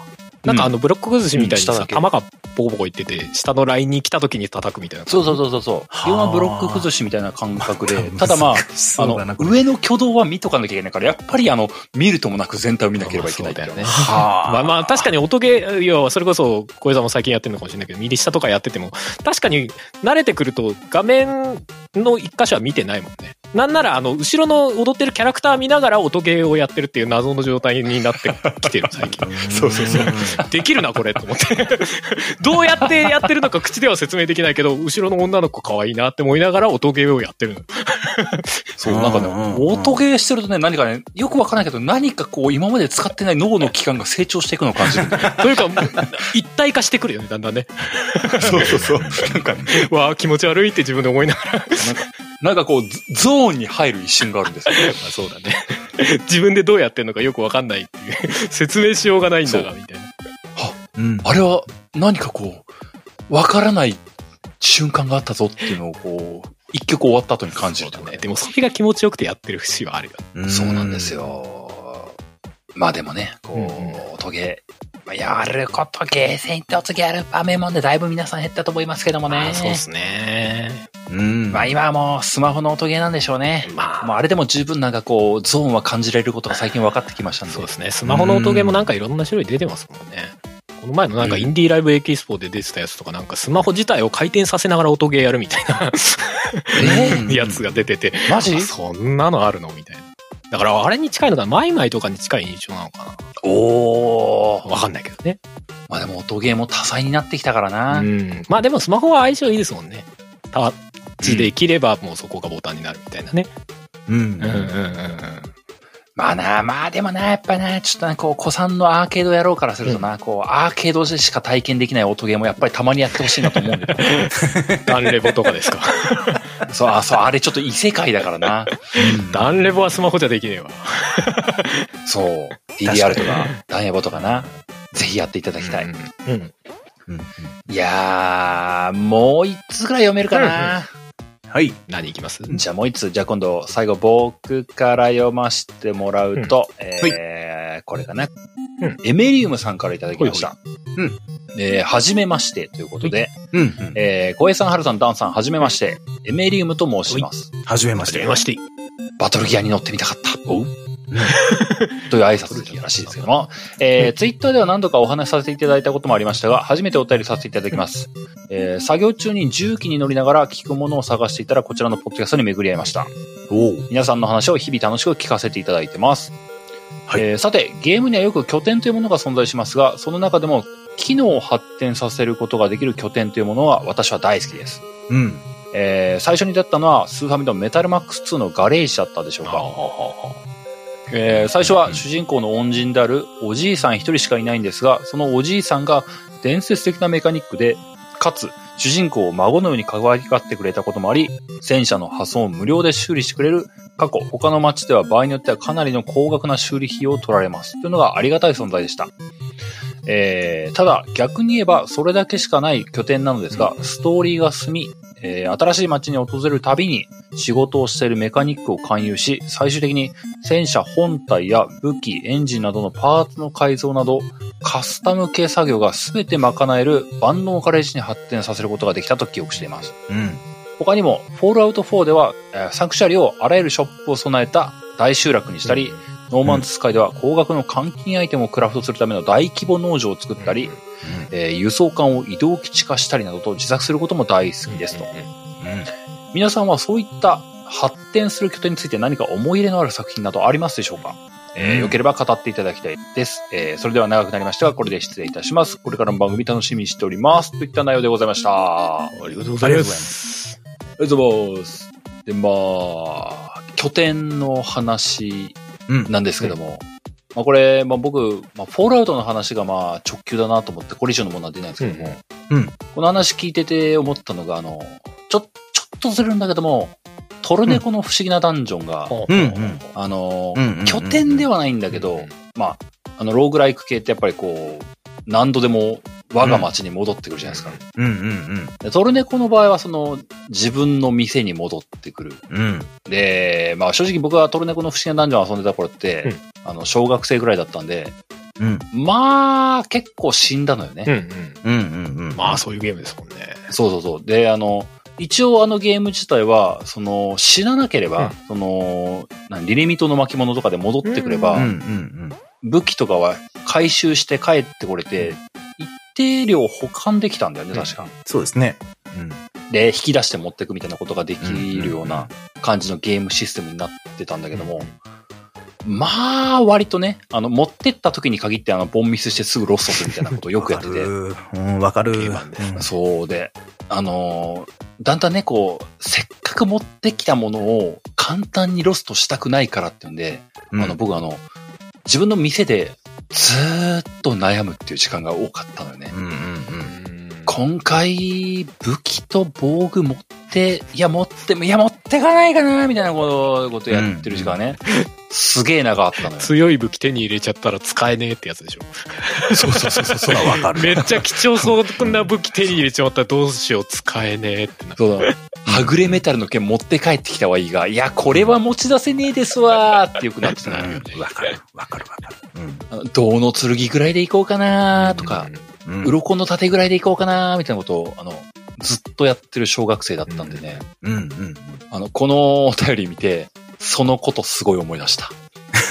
なるなるほ僕ど。の拠点の思い出って言うとトルネコだわーと、ほどうん拠点自体がこう機能拡張みたいのはしてかないんだっけか。あのー、機能拡張はしないかな。うんあの、ただ、大きくなってって嬉しいっていうのはあったけどもぐらいあに。ー一応店が栄えてくそうですね。演出はあったんだ。あそうそうそう、ストーリー進行に合わせて店大きくなっていくんだったかな。ううん。お金がいっぱい集まったらだったかな。もうとりあえずあの、奥さんと息子が、なんか最初は本当よ、4畳一間ぐらいの家だった気がするんだけども、うんうんうん結構大きくなるのよ、最後の方は。ん。うん。で、そうっすなねんか、ちゃんとお店らしい売り物並んでる光景までなってったから、結構達成感のある拠点だったのよ。機能はないんだけど。ど。奥さんが有能すぎるんですよね。そうなのうん。トルネコ、切り商盛りして人なのはトルネコなはずなのに、トルネコよりも商人としての才能が確かにあるっていうね。トルネコ完全に冒険者っていう。うんトルネコだって物の売り買いしないもんね。そうそうそう。あの、仕入れ業者ですからね。もトルネコはね CM してるだけなんだよ、マジで いや、別にいいんですけどね。うんあのーまあちょっとせっかくトルネコの話が出たんであれですけど、おうあの、僕が持ってるドラゴンクエスト4の、その、まあ、サイドストーリー的な、その絵本的なものがあるんですよ。うんうんでそこに、ほうほその、ねねさんだったかな、うんうんそのねねさん奥さんが。はい、うんその奥さんが、いかにこう商売が上手かみたいなのを、こうんうんう、表すエピソードがあって、まあ、基本待ってるんだけど、ただ待ってるだけじゃいけないっていうので、私うはんそのお店を切り盛りするんだっていうので、新しい、それまでになかった新しいサービスを始めるんですよね。うんそれを道具を預かりますせーみたいな、こう、預かり屋さんみたいなのをね、こう始めて、うんうんちょっとなんかこう、質とも違うんだけど、預かって、なんか中身保証しますみたいな感じ。はあはあはあそれまでな、なかったから、うん冒険者たちに大受けみたいなね。はあはあはあはあなんか、そそういうエピソードがあったんですよね。でその印象もあって、なんかこう、確かに僕はゲームプレイしてる間だと、なんか、ただただ塩らしくトルネコのことを待ってる奥さんみたいな感じうんそうのだねイメージがあったんですけど、いや、実は、お店を切り盛りちゃんとしてるのって奥さんじゃんって思ったら、 そうだよなって。で、ね、子育ても多分ほとんどトルネコしてないでしょうから。してないね、あれうね。んまあでも、ほとんどしてないでしょまあ、一家を支えてんじゃないですか。 いろいろ取っ てきて、体を張って取ってきて。まあ、いや、でもまあ、そりゃそうですよ。もう命かけてますから。ええええええでもなんかさ、あのトルネコのダンジョンのあの、ダンジョンで死んで帰ってくれたあの、あの、モモンチャとかに蹴り飛ばされて、うん回収してくれるの確かねねさんだったよね、確かね。そうそうそうそうそうそうそ。そうの、ドサーン倒れてるトルネコを、あの、うん。結構、太っちょのトルネコを普通に引きずって連れて帰ってく姿がうん印象深いですよ。うん現実結構なことやってるんで、そういう考えるとね。まあまあ、そ生うそうそうきて帰ってくるだけマシなんだろうけど。うんうんで、あの、拠点のこの話っていうのは、僕もうすっごい共感できるんですよ。で、僕がその拠点好きを認識し始めたのは、またドラクエの話で申し訳ないんですけど、ドラクエ3なんですよね。で、ドラクエ3に拠点のは話なんてあったっけっていうふうに思うかもしれないんですけど、あれですね、商人の町の話が、拠点とは違うんですが、その、世界の端っこぐらいのところにね、商人を連れて行くと、仲間にした商人なのあーに、そこに置いてこないといけないっていうイベントがはいはいはいはい発生して、うん。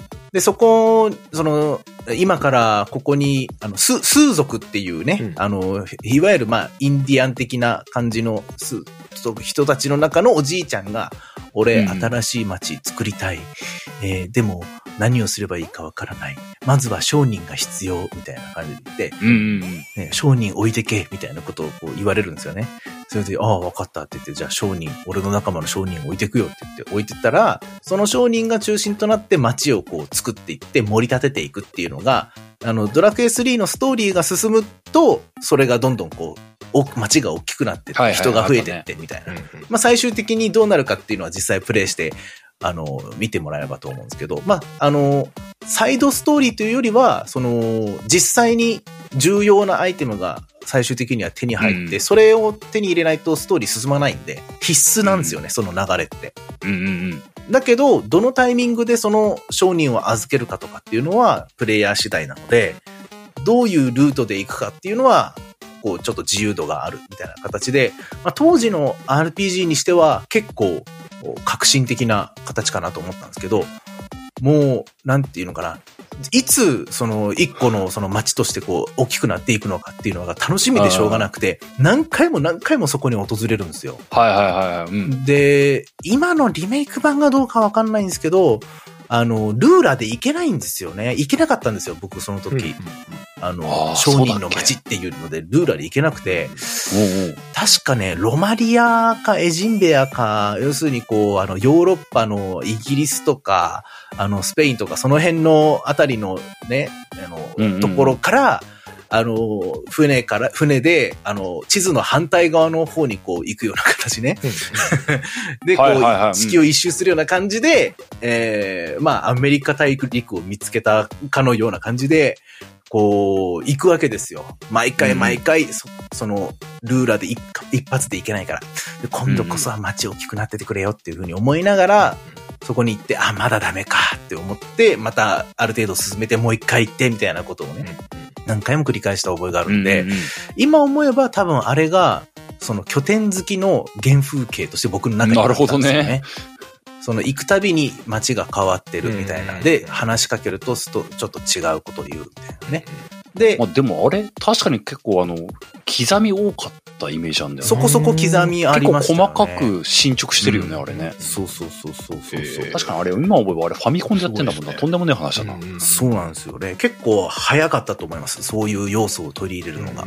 そうだよね。そうそれがちょっと要素が進んでドラクエ4の、おー確かリメイクの方で入ったのかなでは、あのーまさしく世界中のいろんな宿屋とか教会とかにいる人が、お、おで新しい街生きてえだーっていう人を集めてくるっていうイベントがあるんですよ。はいはい、ありました、ありました。うんおーおーおーそうそう。で、それでどんどん街の人が増えていくみたいなのとかも、あれも超楽しかったですね。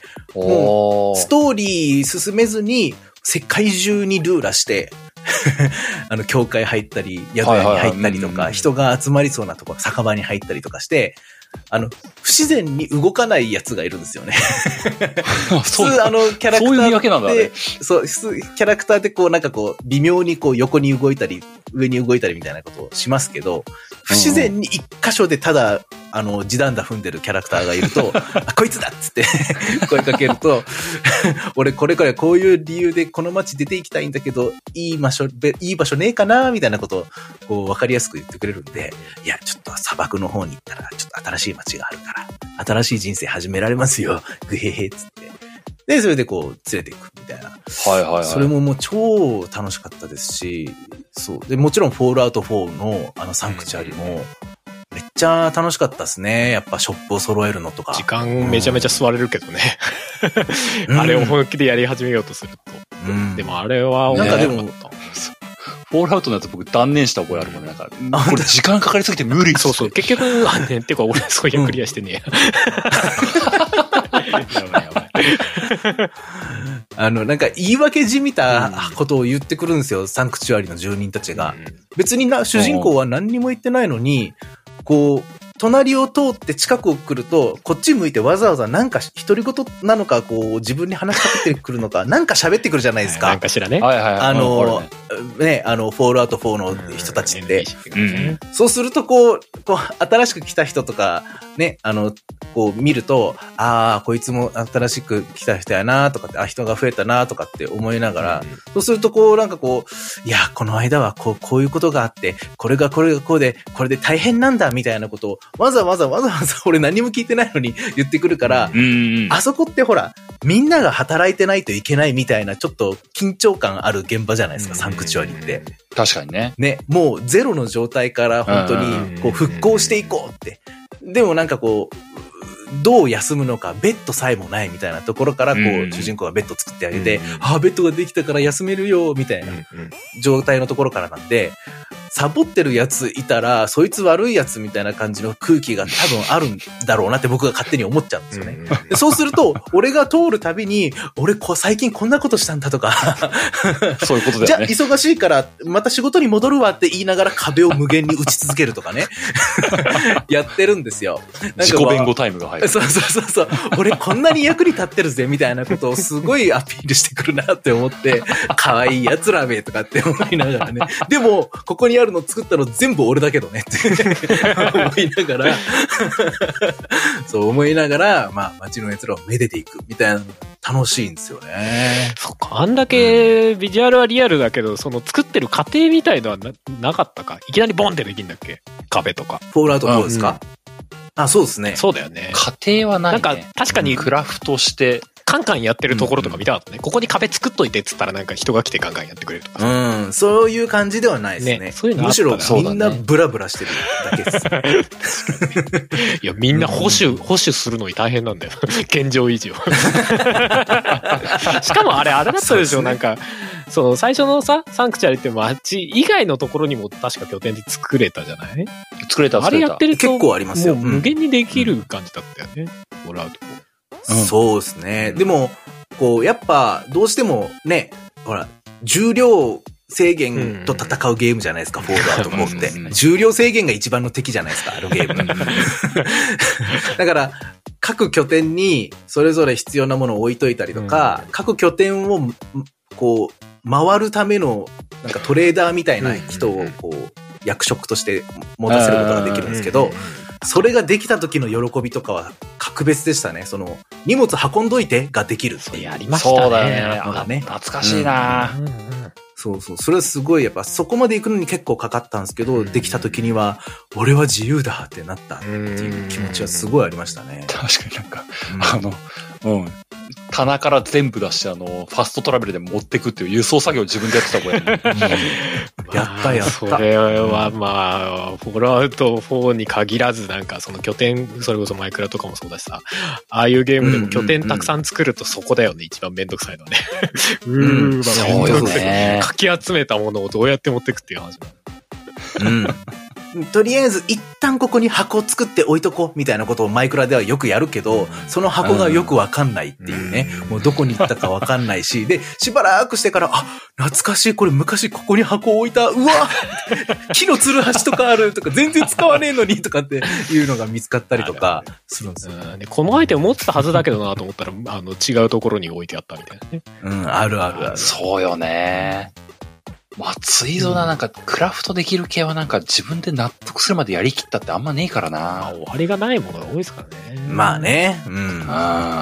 俺、拠点で思い出すのはさ、うん。うん。あれよ、ロマサガ2のアバロンね。ああ、俺わかんねえや。ロマサガなんだロマサガ2 2は、あの、主人公が皇帝なんですよね、国の。うんうんうんうん。なんですけど、それを代々引き継いでいくっていうのが全体の流れなんですけど、その国のお城の設備ごとを作るんですよ。そゲームが進んでいく、と、王座に座ってると、その、まあ、えっ、と、部、部下というか、家来が来て、うんうん、で、こういうものが必要になってきそうです、みたいな感じで、あの、こういうものを作りませんかみたいなことを言われて、て作るには、あのうん、、 100万、お金単位なんだっけクラウンか。100万クラウン必要ですとか言って。 何百万クラウン必要ですとか言って、作ります作りませんみたいなことを聞かれるのよね。で、作りますってななって作ると、それこそ最初は術のなんか研究所みたいな、もう、城の敷地内にもう建物がボーンってできるのよ。ボーンってできるんだけど、すぐにボーンってできるんじゃなくて、作りますっていう話になった後に、ここら辺に作るんだなーっていうのが気配が分かって、で、そのストーリーを進めてると、あのゲームって、その世代が変わるのよね。だからこう今の世代が終わって、うん急に何十年後っていうテロップが出て、その工程が代替わりしてるのよ。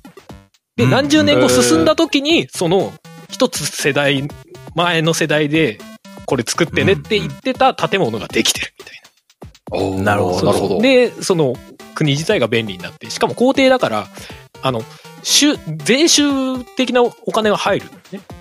うんあうんうの、んその、アバロンっていう町の皆さんから多分、まあ、回収したお金が、あの、入ってくるんだよ、最初に。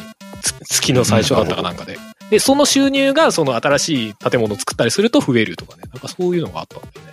だから本来は外の町まで行って、例えば術とかを教えてもらいに行かなきゃいけなかったのが、その町の中で完結するよとかになったりとか。革新的なゲームですね、そう考えると。すごいねロマサガ2って。うん。で、それが世代を超えてちゃんとできるっていうのがまたいいよなと思ってね。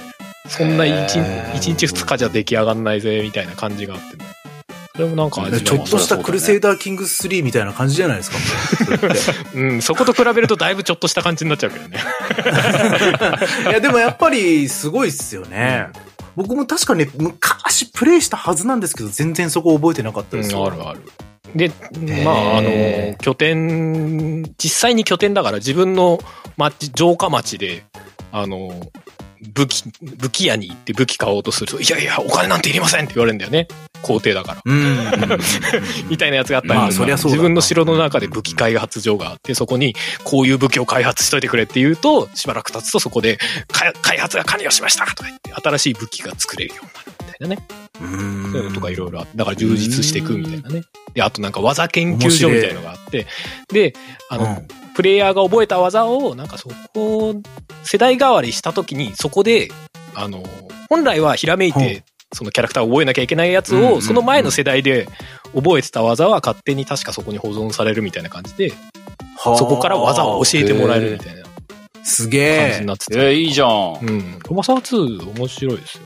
で、なんかその、え、ってことは、あれですか、僕も、がん、どっかに行けば、うん僕の父親が取った、あの、いろんな資格とか免許とかが僕にもらえるとか、そういうことそういうことだな。うんまあゲーム的には省略されてるけど、多分あの、実際は猛勉強するんでしょうね。あああ、やっぱそそ あ、めんどくせえ。こはあるんだこの技はこういう風にとかっていう、実際はすごい教えられる。修行タイムあるん だ。ライフスティールのかわし方はこうだみたいな。教えてもらえるかな。生傷まみれで習得するまあうちの父親の感免許じなんてあの、ボイラー技師とかそんなのなんで別にいいっすわ。みたいなすげえリアルなんだよ。技、技というかスキルがさ。やだよ、ゲームの中でボイラー技師のスキルを得たみたいな。どういう世界観なのってなるよね。もうちょっとなんとか切りとかにしといてくださいよ、みたいな。フォールアウトっぽいけどね、なんかね。それを思い出した。拠拠点というかもう、もう、都市だけどね、一つのね、あれは。うん。いやー、でもなんか、ロマサがそれなんか楽し、聞いてると面白そうだな。サうーん2は先進的ですよね。独特だよな、独特っていうか。スーファミでそれやってたのはかなり面白いですよね。ねえ。いやー、でもまあこんなもんですかね。はい。うむ。 4通。まあ毎回4と4通5通が限界ですうねむ。そうでしょううんね。うんうん。まあ正直、あの、冒頭に言った通りですけども、あのーもらったお便り全部読めるというような感じではないんですけども、まあ、できる限り、そしてまあ、い触れるものはできる限りしっかり触れていければなと思ったんで、こんな感じに仕上がりましたけども、はい。最後、エンディング入って終わっていこうかなと思います。はい。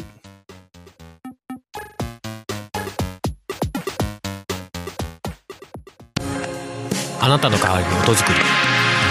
カメレオンスタジエンディングでーす。はオ。い。ンうーん、今日もいろいろ話してきました。最後、まあ、お知らせというほどでもないんですけども、うんうんまあ、ちまちま話したこともあったけども、うんうん正式に案内したこともないかなぐらいではありましたが、うんあの、うんうんゲームなんとか YouTube のチャンネル作ってます。ええいや、そうなんですか驚くことはねそうなんですよあー。しれっとね、そうしなれっんですとよ。。ああ、チャンネル登録してでるうん。いや、気づいたらできてたけどね、正直ね。おーいつもよりできてるねしれっと作って、で、あのーうんまあ、正直、あのーまあ、YouTube だから何をするっていうのは、今んとこまだないんですよ、正直なとこね。うん。うん。ただまあ、この先、何らか、例えばその、生配信系だったりとか、はい。動画で実際になんかゲーム遊んでる光景が映ってるとか、うん。そういうことができればいいなーって思いながら、とりあえず作ったという状態に近いんですね。はいはい。で、まあ、せっかく作ったのもあるんで、ぜひ皆様、あの、こう、チャンネル登録をお願いしたいっていうのが、まあ、一つお願いでございますっていうのと、うんううん。まあ、あとは、すでに、まあ、皆様登録していただいて、200人以上が登録してくれてるんで、その時点で結構嬉しいです。ありがた いご。報告でございます。うん。そうなんですよ。なんかね、まあねまだ何にもできてないんだけどもね、あの、構想段階とかでは、こう、うん。 YouTube だけで流すなんかと特殊というと違うけどもなんかいつもと違うコンテンツとか出せたらいいよなーとかっていうそうですうね。ちうちの相談とかはしていたりとかねまあせっかくやるんだったらね、なんかこういう、ね、ポッドキャストと全く同じものが聞けますっていうだけだとちょっとつまんないかなっていううん感うんうん。そうじですかね。うん。でまああとはねこうまあ願うならばあのーまあ普段はこうポッドキャストとしてっていうふうにやってますけども、まあ、はい。 YouTube をきっかけにゲームなんとかしてくれる人そがうやな。うん出てくるといいなーっていう気持ちもあってね、うんうんうん。まあそういった意味ではね、やっぱりこう、とにもかくにも、チャンネル登録が増えねえと、あんまり露出しねえんだなってことを肌に感じてるんで、そうっすはい。ぜひ、助けだと思って登録してもらえると嬉しいで 少しずつでいい、うんオラに元気を分けてくれ。 そうなんです。一人一回、チャンネル登録ポチッとしてくれると、なんかいいことになるはずなんで何もお金とかがかかんねえから。少しずつでいいんだ。元気をオラに分けてくれ。みたいな感じですね。正直ね。そうなんですよ。はい。そうなの。まあそんなんでね、あのーまあ、別にこう、是外でも何としてもやってくれっていうふうにお願いするほどのものでもないんですけども。そうですね。まあ、気が向いたらぜひお願いしますというところでございます。まあ、よりこう、コンテンツが充実する一つの要素として、皆さんの、こう、チャンネル登録っていうのがありますよっていう感じですかね。お願いいたします。すお願いします。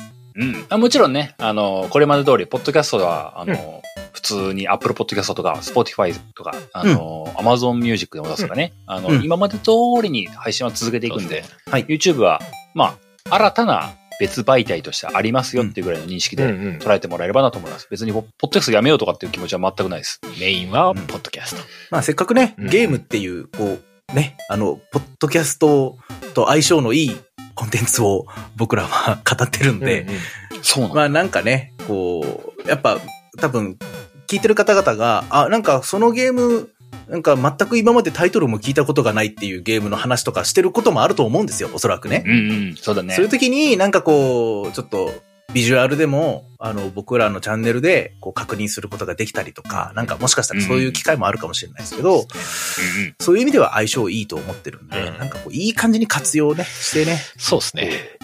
保管できたらなとかっていうには思うんう思いん。ますけどね。今のところどう活用しようかなっていうのをちょっとネリネリしてる感じ。うんなところそうなんでねそうですね。ねりねり途中ですぜ。ひぜひ。うそんなご案内でございました。はい。まあ、そんなわけで、今週はこの辺で終わっていこうかなと思いますよ。はいはい。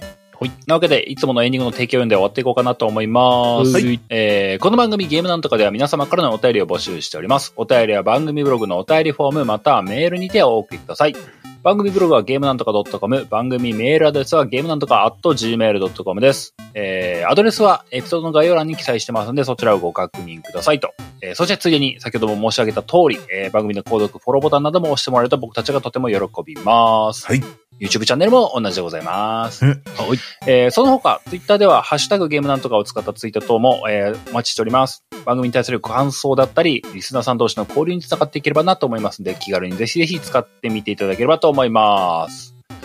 そんなわけで、第9回はこの辺でおしまいです。また次回お会いしましょう。お相手は小平と、ハルト、ん。なんでございました。それではまた来週さよならさようなら